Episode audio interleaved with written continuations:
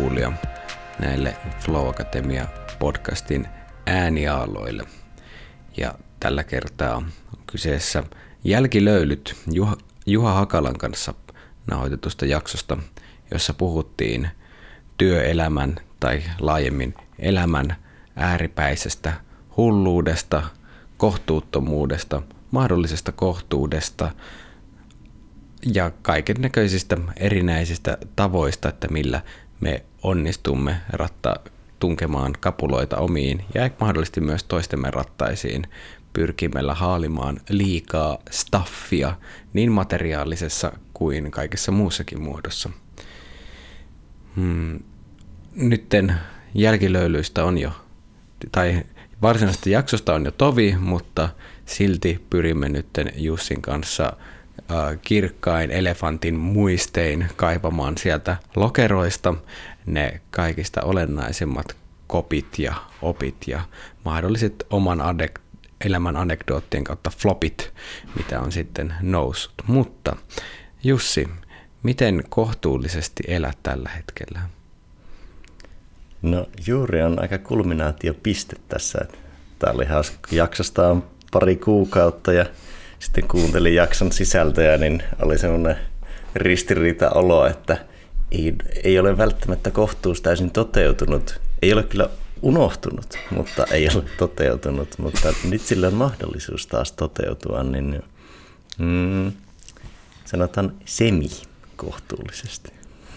Kyllä, mutta kohtuuttomassa maailmassa semi-kohtuullinenkin on jo paljon. Papukajan merkki. Kyllä.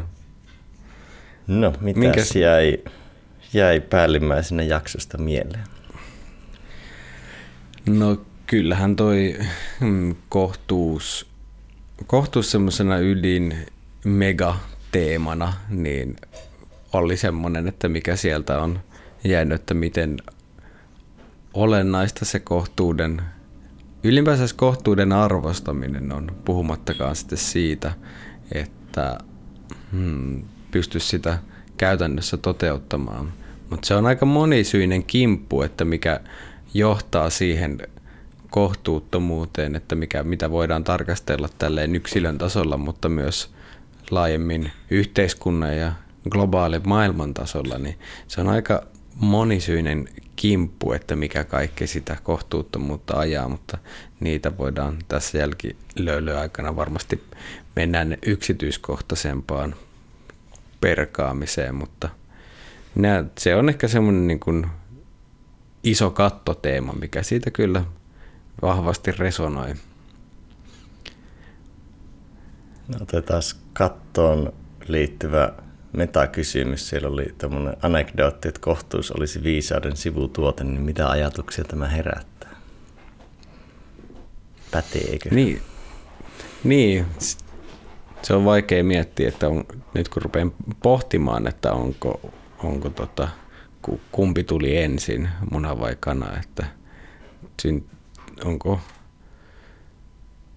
Mä näen niin vahvasti linkistä, mä en tiedä, että onko kohtuus sitten sitten tota, koska kohtuus on tietyllä tavalla se on myös ennakkoasenne.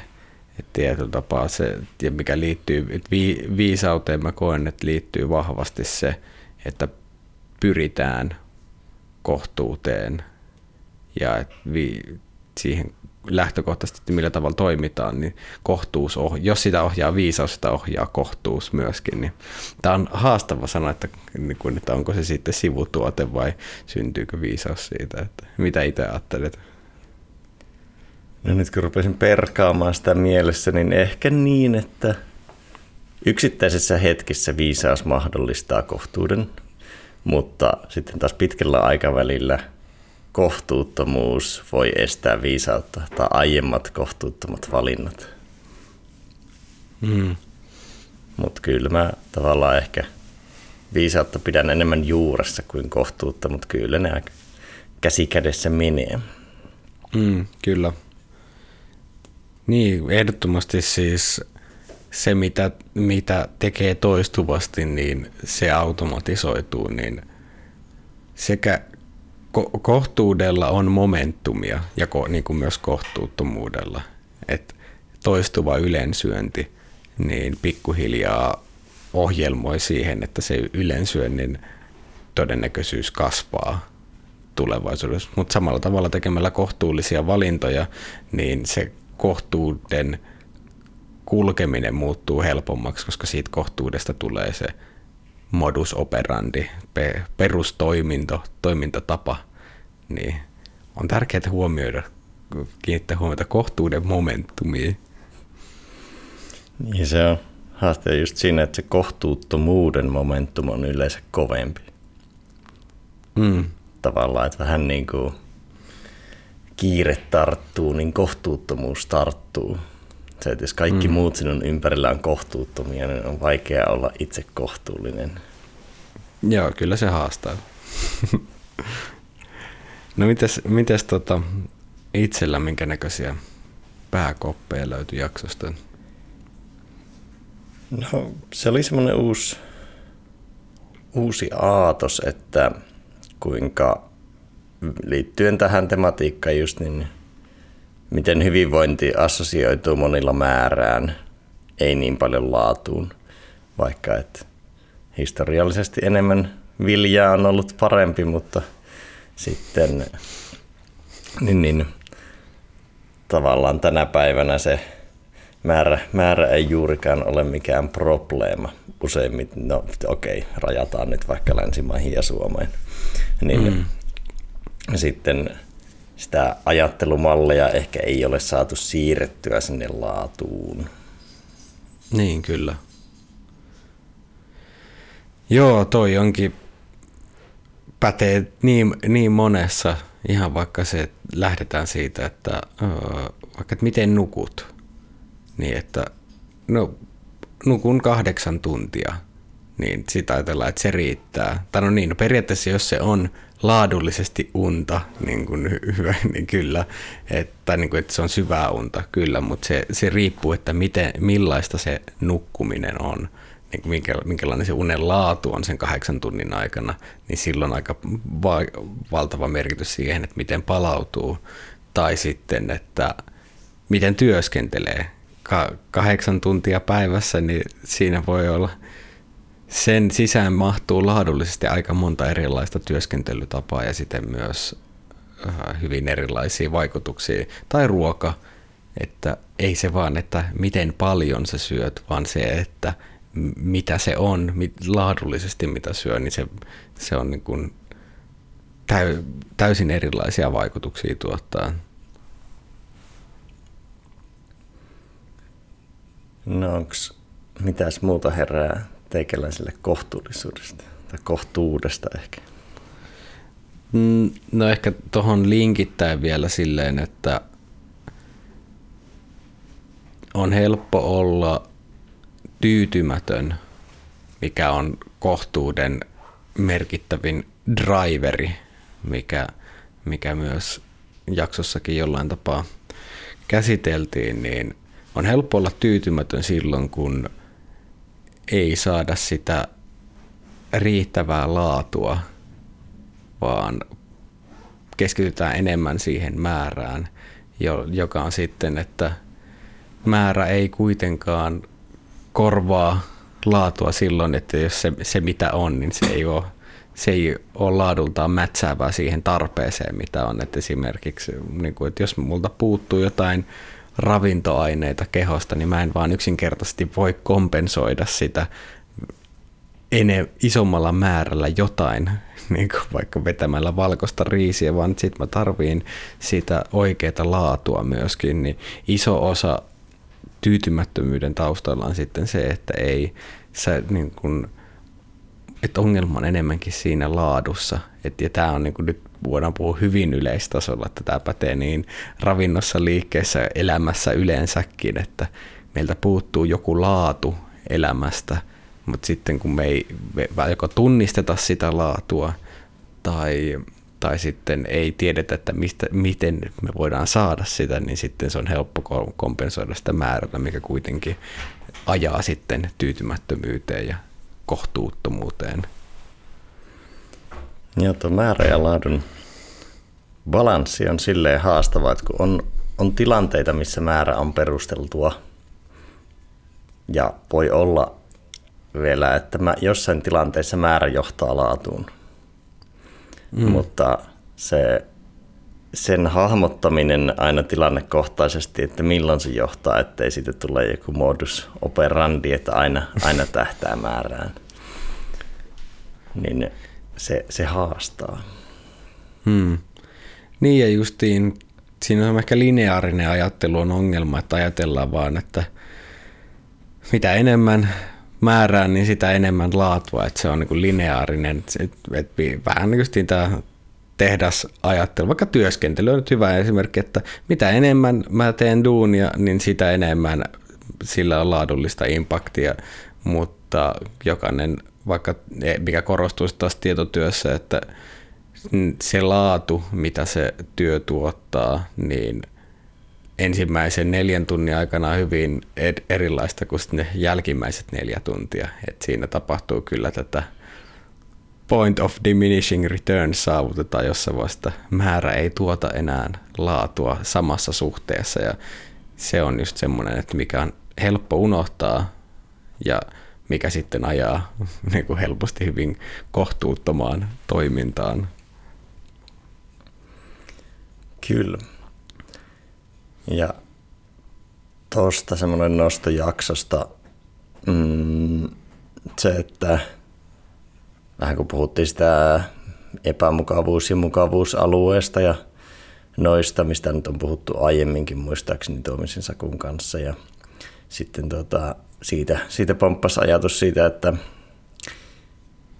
miten tietynlainen käyttäytyminen assosioituu vahvasti jopa vähän niin kuin semmoiseen identiteettitason, että joku ihminen on ahkera tai on laiska eikä niin, että ne olisi tavallaan vähän niin kuin työkaluja, että sä ahkeroit tai laiskuroit tietoisesti mm. erilaisissa hetkissä, niin kuin vähän mm. niin kuin, että ne olisi instrumentteja enemmän tai työkaluja kuin semmoisia mm. niin kuin pysyviä ominaisuuksia, niin siihen on hauska, miten ihmisillä liittyy semmoisia vähän niin kuin voimakkaita tuntemuksia ja pelkoja tai semmoisia jopa halveksuvia elementtejä. Mm. Niin, jos se on sitoutunut sun identiteettiin jollain tapaa joku tietty, vaikka justiin, että sen sijaan, että ahkeruus on työkalu, niin sitten kun siitä tulee identiteetti, että minä olen ahkera, niin sitten se on vähän se ajaa siihen, että sitä yhtä työkalua pitäisi käyttää vähän niin kuin kaiken aikaa ja kaikissa tilanteissa, mikä on sitten vähemmän viisasta, koska yksi työkalu sopii yhteen kontekstiin, mutta kaikissa, kaikissa tilanteissa ei esimerkiksi tarvitse ahkeroida koko ajan. Mutta ei myöskään, niin kuin, että sit voi olla, että, että mä, mä oon tää chillijäpä, että mä, mä, mä lähden rehkimään, mutta joskus olisi ihan hyväkin rehkiä, niin sitten se on haastava sitten, että jos meillä on tosi jäykkä se minäkuva ja siihen liittyy, liittyy tämmöisiä ominaisuuksia, mitä pitää toteuttaa kaiken aikaa, niin ne voi joissain tapauksissa ne ajaa, ajaa tota noin, niin vähemmän virtaaviin ää, tapoihin olla ja tehdä. Niin vähän. Yhdistyy myös flown vaiheisiin. Että siellä on tavallaan laiskuuden vaihe ja ahkeruuden vaiheet. Mm, joo, just, just näin. Että et se, että jos sä oot ponnistelija, minä, minun identiteettini on se, että mä oon se tyyppi, kuka ponnistelee, niin flowhun pääseminen on aika vaikea, koska sitten siitä jää vähän niin kuin jumiin siihen yhteen tapaan, että sun pitäisi kuitenkin myös rentoutua sen ponnistelun lisäksi jotta sä voit päästä siihen flowhun, mutta jos se ponnistelu on osa sitä identiteettiä, semmoista, mistä sen oman arvon tunnonsa saa, niin sitten sitä on helppo jäädä siihen ylikuormittavaan niin kuin tietyllä tavalla kiihdytysvaiheeseen. Ja sama toisinpäin, että ponnistelemattomuuskin on aika vaikea flown kannalta. Että... Ehdottomasti, joo. Ja sitten petollista on se, että se ponnistelevuus tai ponnistelu identiteettinä, niin siitä saa yhteiskunta palkitsee enemmän. Ja sillä on yleensä vähän niin kuin, no tämä yhteiskunta ei nyt liity tähän flow-kommenttiin, mutta sinänsä ehkä ne yliponnistelijat pääsee loppupeleissä, no en, mä, en uskalla väittää näin, että pääseekö ne useammin flowhun, ehkä ääripäissä täysin aliponnistelija, täysin yliponnistelija, yliponnistelija pääsee useammin vahingossa. Hmm. Et se sitten taas tuota, yhteiskuntatasolla niin sitä yliponnistelusta paljon palkitaan ja sitä tavallaan pidetään vähän hyveenä ja siihen on myös historiallisia syitä, että se määrään keskittyminen joskus oli niin kuin vaikka selviämisen tai selviytymisen edellytys. Hmm. Ja jossain määrin kukoistamisen, mutta tänä päivänä se ei ole, mutta kyllä niitä samoja malleja vielä edelleen on. Jep.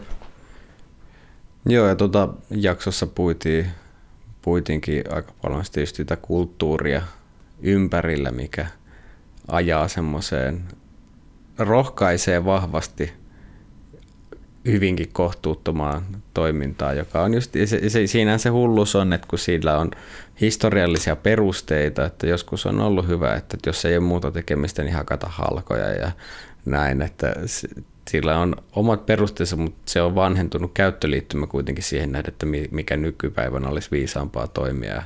Vanhaa, vanhaa käyttöliittymää, kun ajaa, ajaa tota noin, niin sellaisessa ympäristössä, missä se ei enää, se ei, sen, sen tota, ominaisuudet ei enää mätsää siihen, niin se johtaa helposti resurssien taitamattomaan kulutukseen ja vaan siihen, että softa ei funkkaa.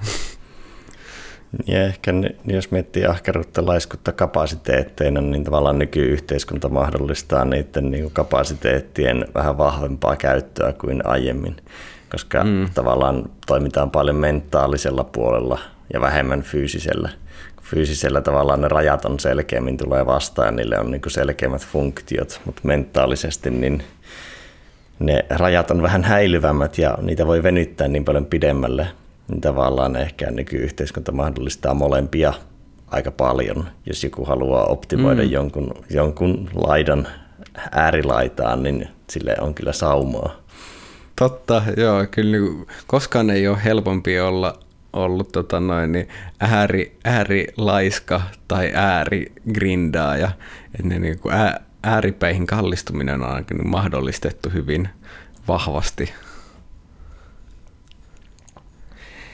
Mutta mitäs muuta nousee, nousee tota jaksosta? Hmm. No ehkä vähän tuohon yhteiskuntatematiikkaan, mitkä jäi semmoisena nostoina mieleen, vaikka tämä on vähän tämmöinen kaninkolo, kun tämän keskustelun avaa, mutta tämmöisenä nostoina just se, mm, minkälainen yhteiskunta synnyttää tällaista äärimmäisyyttä. Ja sitten Mm. Se ehkä jäi nostona mieleen, että tavallaan yhteiskunta tai valtio ei vaikka voisi, se voi jossain määrin rajata jotain pois, mutta se ei tavallaan voi viisastaa työelämää, vaan ihmiset itse.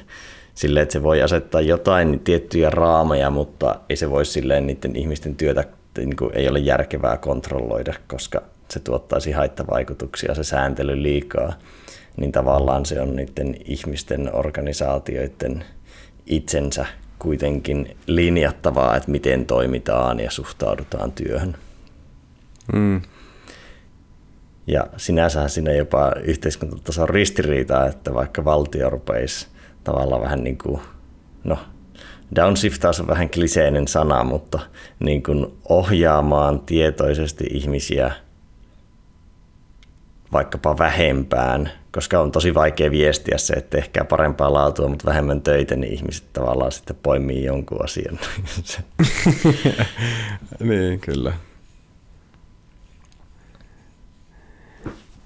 Joo, kyllähän toi on silleen, että ylhäältä päin voidaan antaa toki kan- muuttaa jonkin verran kannustimia ja ainakin välttää sitä semmoista,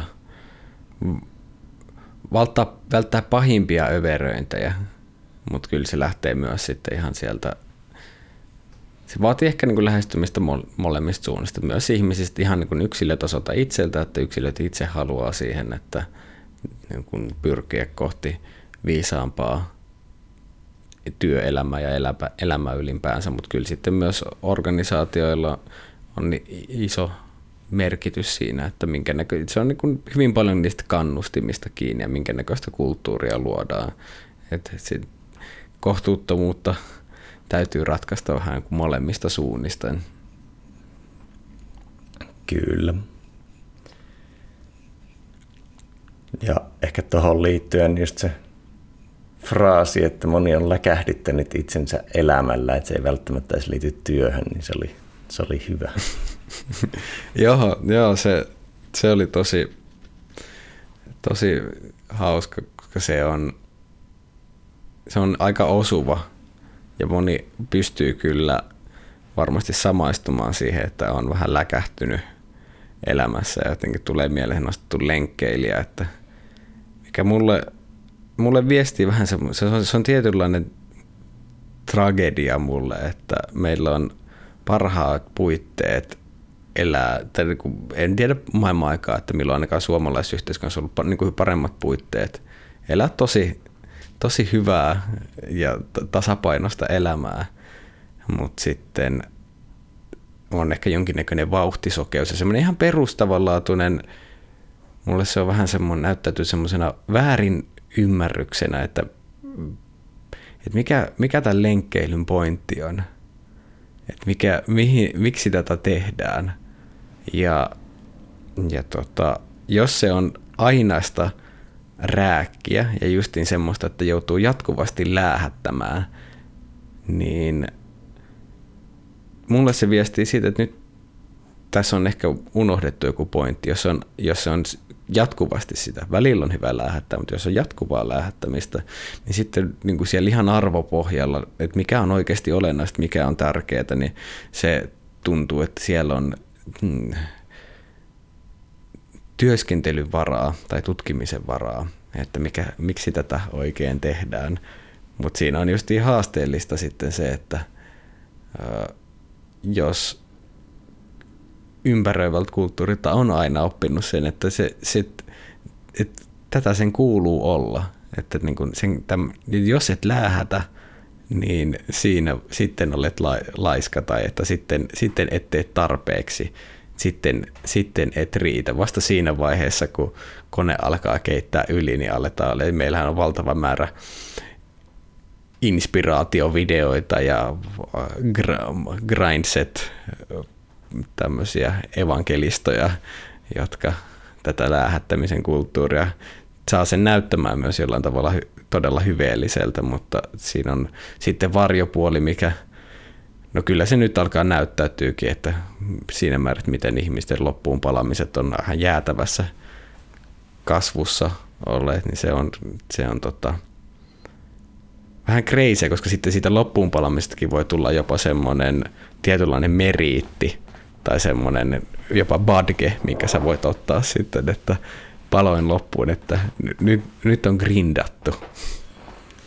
Niin, tämä ainakin badge siitä, että sä oot ollut lähellä sitä. Mm. Tavallaan, että se on ehkä semmoinen niin kuin, sitten kun se oikeasti tapahtuu, niin sitten siitä, se ei tunnu kovin meritiltä, mutta niin. taiteellisen rajalla niin tavallaan voi mm. olla semmoinen.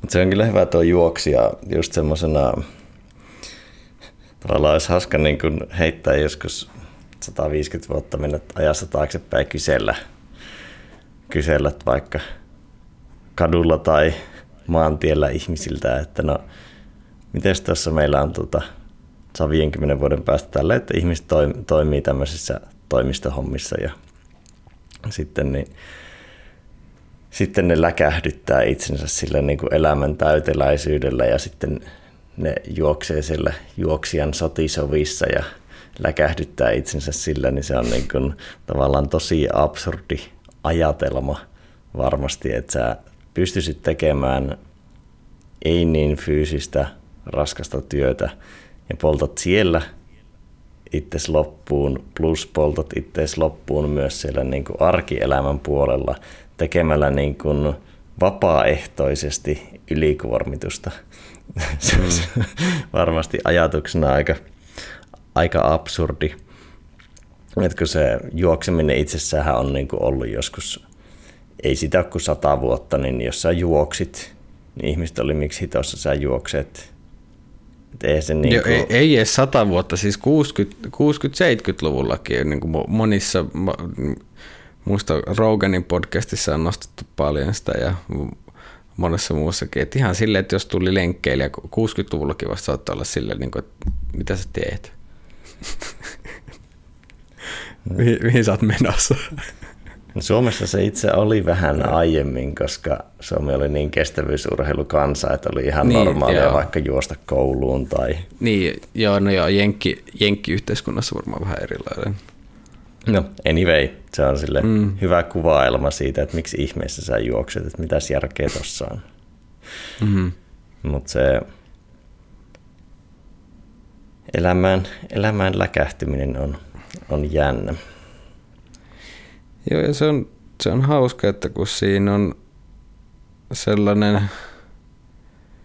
se voi, siinä, siinä kun mainitsin tuosta vapaaehtoisuudesta, niin sehän on, että, että iso osa, valtaosa siitä meidän läkähtymisestä on oma niin valinnoista kiinni, mutta se ongelma on siinä, että sitä ei tiedosta, tai siinä se juuri ongelma monesti on, että ei tiedosta sitä, että ne on omista, paljon omista valinnoista johtuvia ja, ja, tota, ja että on myös mahdollisuuksia vaikuttaa, koska siinä tulee tämä maaginen sana pakko ja pitää. Koska tosi, tosi moni meistä ajattelee, että, että kyllä näin pitää tehdä.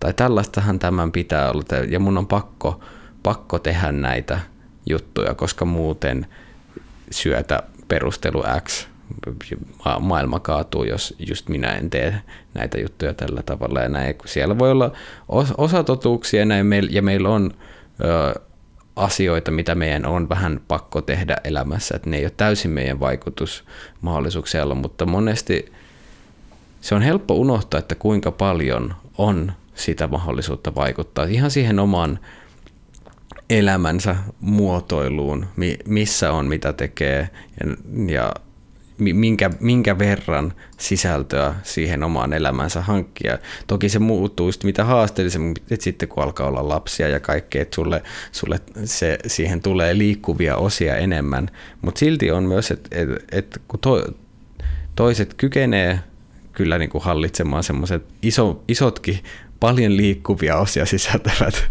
kokonaisuudet sillä tavalla, että sitten sitten kun jotain tulee lisää, niin sitten että on valmis myös mahdollisesti vaikka luopumaan jostain. Ja tajuta että kaikkea ei tarvitse tehdä, mutta se on just, että kun se vaatii semmoisen ehkä perspektiivin, uudenlaisen perspektiivin muodostamisen, että mitä on kyllä itsekin aika monta kertaa joutunut, tai niin kuin voinut havaita sen, että ei vitsi, että niin kuin, tämä asiat, mitä mä oon pitänyt, että asiat täytyy tehdä tällä tavalla, tai tällä tavalla täytyy elää, koska se on normaalia tai näin, niin sitten voi tajuta, että no ei vitsi, että ei se nyt ihan, ihan tota, pidäkään näin ja mä en ole oman elämäni uhri, vaan mä voin tietyllä tavalla vangita itseni oman elämäni tota, boksiin, mutta myös sitten tajuta, että ei vitsi, että sieltä on myös mahdollista päästä pois. Ja mielenkiintoisen tuosta tekee vielä se, että toki niin kuin se vauhti ja runsassisältöisyys luo sokeutta tilanteelle, että sitten tavallaan sitä tilannetta on tosi vaikea katsoa ulkoa käsin, kun on jatkuvasti semmoisessa reaktiivisessa moodissa. Mutta sitten, sitten hullua just on se, että aika moni tiedostaa sen, mutta elää siinä. Että on vähän niin kuin semmoinen tulevaisuuteen diskontaus ja projisointi, että no vielä vähän. Että se mä, mä nyt teen tätä vielä viisi vuotta. Mm. Mutta sitten se, joskus se oikeasti pitää paikkansa, että siihen on pläni, mutta joskus se on vaan semmoinen epämääräinen haave, että no vielä vähän teen, niin sitten. mm, kyllä. Että just olin tuossa taannoin yhdessä kahvipöytäkeskustelussa, missä yksi henkilö valitteli, että kun hän ei ehdi nukkua. Ja sitten oli, että no miksi ei ehdi nukkua, että kun on niin paljon töitä, että no sitten, että kun sä oot yrittäjä, että sä voit itse määrittää työmäärää. Sitten, että no kyllä, kyllä, mutta mä tarvin niin paljon rahaa. No mihin sä tarvit niin paljon rahaa? No on asuntolainat ja nyt on niin kuin uudisrakennukset ja sitten on purjevene ja kaikki, niin sitten no, no kukaan ne on hankkinut sitten, no, no minä, minä, mutta se, niin, se on elämäntyyli, mitä haluan elää sitten. Se tavallaan oli hauska, hauska katsoa, miten se ketju kulkee ja sitten tuli loppuun se toteamus, että nyt teen tätä viisi vuotta. Hmm. Ja, ja ei ollut kyse kaksivitosesta ihmisestä kuitenkaan, vaan aika paljon vanhemmasta, niin se, se tuntui silleen mielenkiintoiselta. Hmm. Niin, toi elintaso on sellainen, että sen on helppo jäädä oman elintasonsa vangiksi.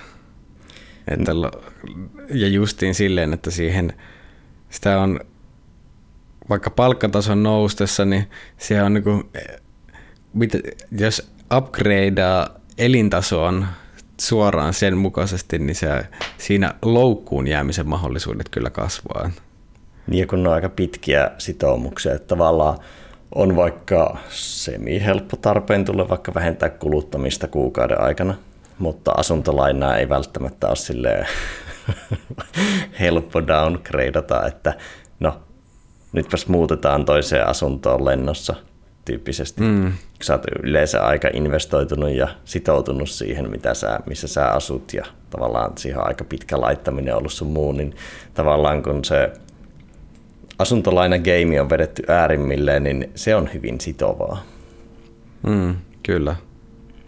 Jep.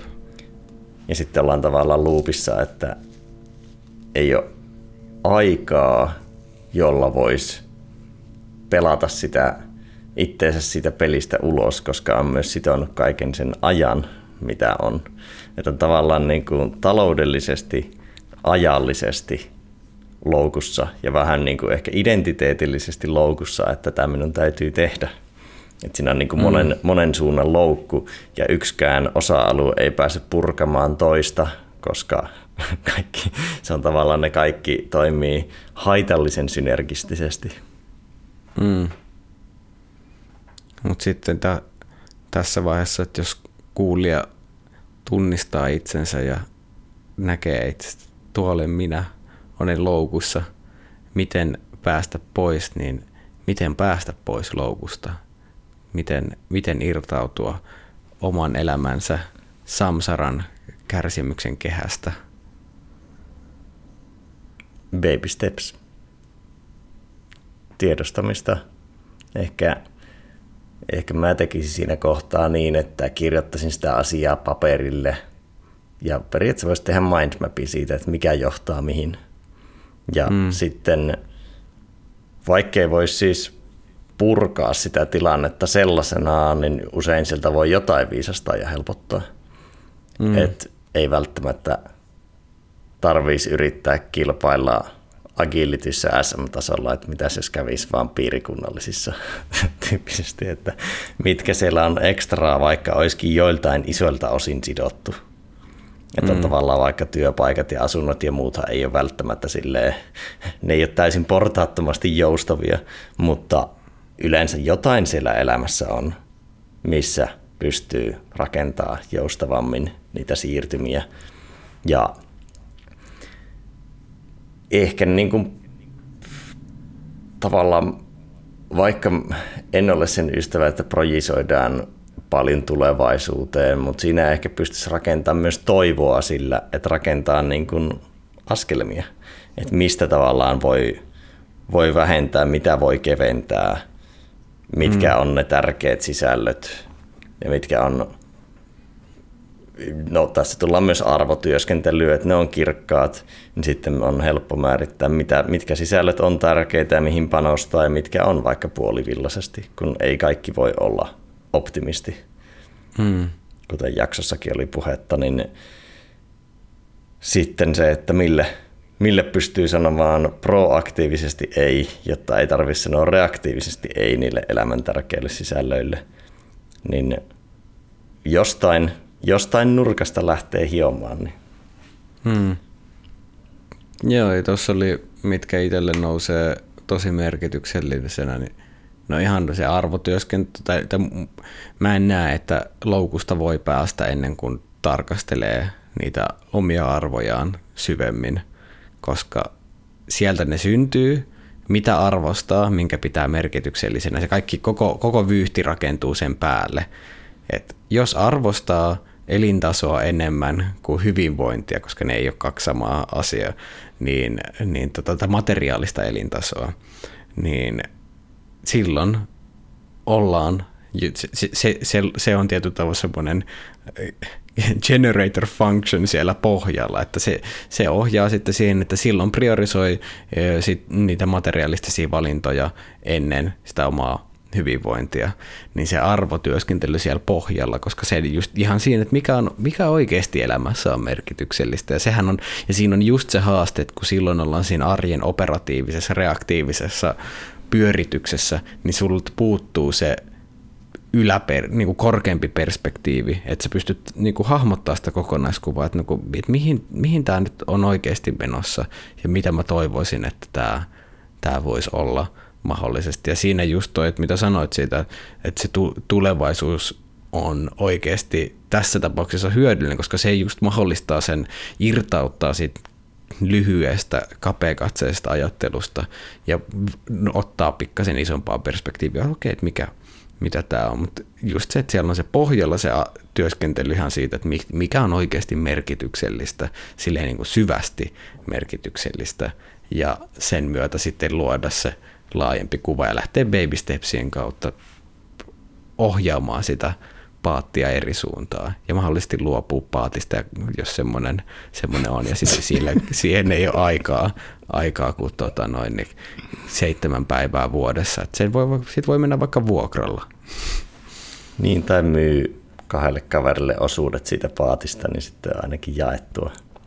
Niin just, just se, että kun on niin tämän, se, mikä toist, haaste on, toistuu omassa elämässä, mutta näkee myös ympärillä, on vaan siis semmoinen luovuuden puute siinä ajattelussa, että miten suhtautuu, niin ja omistaminen on niin kuin ihan lo, erittäin, erittäin hyvä esimerkki siitä, että, niin kuin, että just, että voisiko tähän, että sen sijaan, että vaikka mä omistaisin yksin tätä näin ja joudun maksamaan kaiken sen ja en ehdi käyttää se, niin kuin jotain juttua kaiken aikaa, niin voisiko tätä vuokrata, niin kuin, tätä minkä mä jo omistan, tai sitten itse vuokraa on demand asiat. Mulle esimerkiksi niin kuin mökit on ollut semmoisia hyviä esimerkkejä, että, että ei vitsi, että on varmaan joissain tapauksissa olisi siisti, että olisi vaikka oma pysyvä mökki jossain, mutta kyllä on voinut olla äärimmäisen tyytyväinen siihen, että kun on vaan rajattu määrä aikaa vuodessa, että minkä on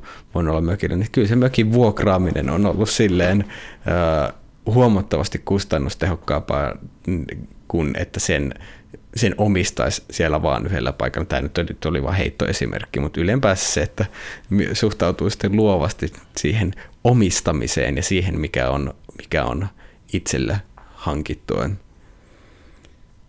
Niin ja ei tavallaan, se on hauska miten vaikka luopuminen usein herättää jopa pelkoreaktioita. Niin voiko luovu, luopumistakin tehdä baby stepseillä? Kuten tuossa paatti-esimerkissä, niin se, se on hauska, miten se niin kuin, mm, luopuminen triggeröi ihmisiä monesti. Että. Joo, joo, joo. Siis ihan, ihan valtavasti, että sehän on ää,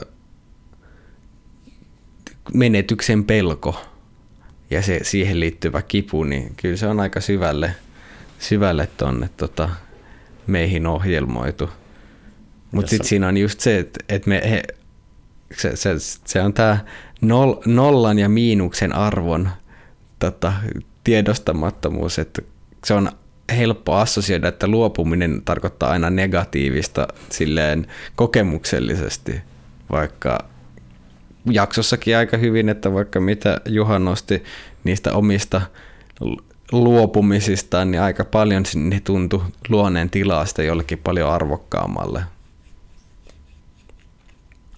Mm-hmm.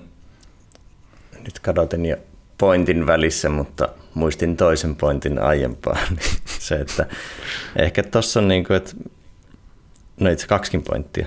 Tuota, arvotyöskentelyssä, niin silloin kun toimii vähän niin kuin sokeasta, vauhdikkaasta tilanteesta, niin se, ettei se jää irralliseksi se arvotyöskentely, niin tekee sitä vaikka kalenterin kanssa, katsoo mihin se aika oikeasti menee.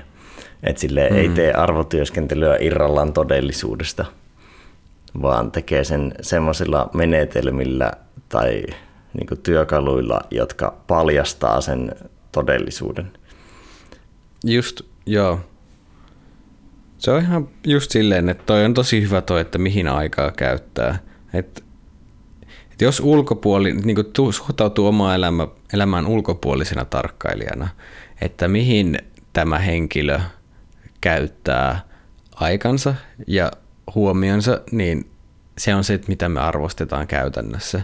Ja se, se, se siinä voi olla käppiä. Itse vaikka kun on tehnyt, tota, no, niin on voinut tehdä semmoisia aika syviäkin niin kuin ristiriitahavaintoja, että niin, no mä ajattelin, että tämä on mulle arvokasta, mutta käytännössä mulle arvokkaaksi ilmenee kyllä aivan jotain muuta, mutta on tosi hyvä harjoitus nimenomaan juurruttaa se siihen todellisuuteen, että sen sijaan, että toimii sieltä ideaaliarvoista. Ja ehkä sitten tähän loppuun tuosta pompautan keskusteluun semmoisen, mikä nousi, niin tuo niin kuin arjen fyysinen ja mentaalinen logistiikka. Että miten yep. vähentää sitä ruuhkaa. Että se ei välttämättä tarkoita edes aina luopumista, mutta tänne jo jossain määrin, mutta ei semmoista dramaattista luopumista, mutta on niin kuin mm. vaan vähentää logistiikkaa. Et sitten yllättävän paljon se elämä helpottuu, mitä vähemmän siinä on sitä mentaalista tai fyysistä logistiikkaa. Et sitten tulee selkeyttä, sitten voi tehdä kirkasta sensemakingia. Siinä on, niin kun, siinä on aika monia kerrannaisvaikutuksia. Hmm. Joo, se, se on kyllä hyvä, mitä Juha sanoi siinä, että me ollaan aika rakennettu yhteiskuntakulttuuri, joka en muista miten tarkalleen, mutta sanoi, mutta suunnilleen, että logistisesti sietämätön tai niin kestämätön, että mikä on kyllä ihan, ihan totta. Ja, mutta sitä voi lähteä, tässäkin on just myös se luovuus on tosi isossa osassa, että miten, miten voidaan, voiko näihin omiin logistisiin haasteisiin suhtautua luovuudella, mitä on mun mielestä ollut tosi siistiä, vaikka tämmöiset yhteisökodit tai tämmöiset perheyhteisökodit, että missä on ollut ihmisiä, vaikka yksinhuoltajia, ketkä on asunut itsekseen ja keillä sitä arjen logistiikkaa haastetta kyllä riittää valtavasti, niin ratkaisuna on ollut siihen, että muutetaan tämmöiseen yhteisökotiin, jossa pystytään sitten jakamaan sitä logistista taakkaa sillä tavalla, että vaikka yksi, niin kuin, yksi henkilö pystyy huoltamaan muiden lapsia X, X aikoina ja näin, milloin muille vapautuu ihan valtavasti aikaa ja tilaa, energiaa tehdä muuta. Niin esimerkiksi tämmöinen, mikä tu, mutta tässä, se vaatii semmoista niin kuin, uh, uudelleen pyöritystä tuolla, että ihan net, niin, miten, miten elämää hahmottaa ja irtautumista semmoista atomistisesta uh, elämästä, missä eletään niissä omissa pikkulaatikoissa ja uh, hoidetaan, kannetaan itse kaikki, niin että okei, että millä tavalla pystytäänkö me tehdä yhteis, yh, yhteistyöllä ja tuon luovuudella, niin pystyy varmasti vähentää niin kuin sitä arjen logistista taakkaa monillakin tapoin. Niin ja kaikki, kaikki fyysinen logistiikka on mentaalista myös. Niin, kyllä, ehdottomasti. Liikaa sisältöä on on myös mentaalinen, mentaalinen haaste ja nyt muistan sen, minkä tuli aiemmin unohdin. Se, että sinne mm. luopumisessa, niin se on mielenkiintoinen, että kun tosi moni tiedostaa vaikka sen, että he käyttää liikaa somea tai puhelinta, mutta ei vaan pysty luopumaan siitä, kun pelkää, että menettää sinne jotakin. Että on tavallaan niin kuin vahva kognitiivinen dissonanssi molempiin suuntiin. Joo, toihan toi fear of missing out, mikä on syvälle juurtunut, mikä on just siinä, se on se ongelma, että kun on niin paljon kaikkea siistiä. Ja sitten siinä siistin varjopuoli on siinä, että se, se jollain tapaa addiktoi. Ja se, se saa meidät takertumaan siihen, että ja justiin viemään pois tästä hetkestä, että sen sijaan, että okei, no tämä on ihan hyvä hetki, mutta mitä jos?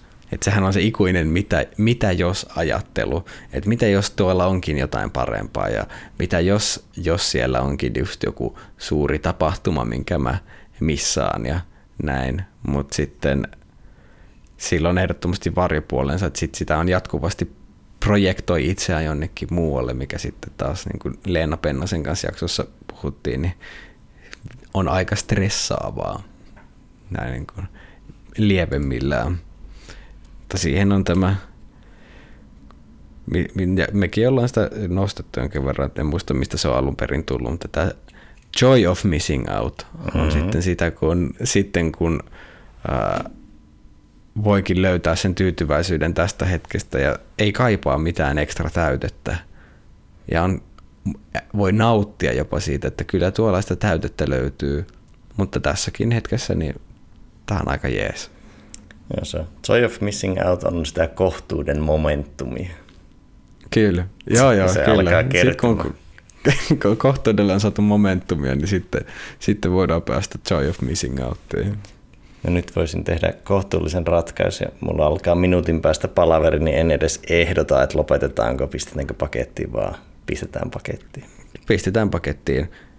Kiitos Jussi tästä. Kiitos kuulija, että tulit kanssamme näille linjoille.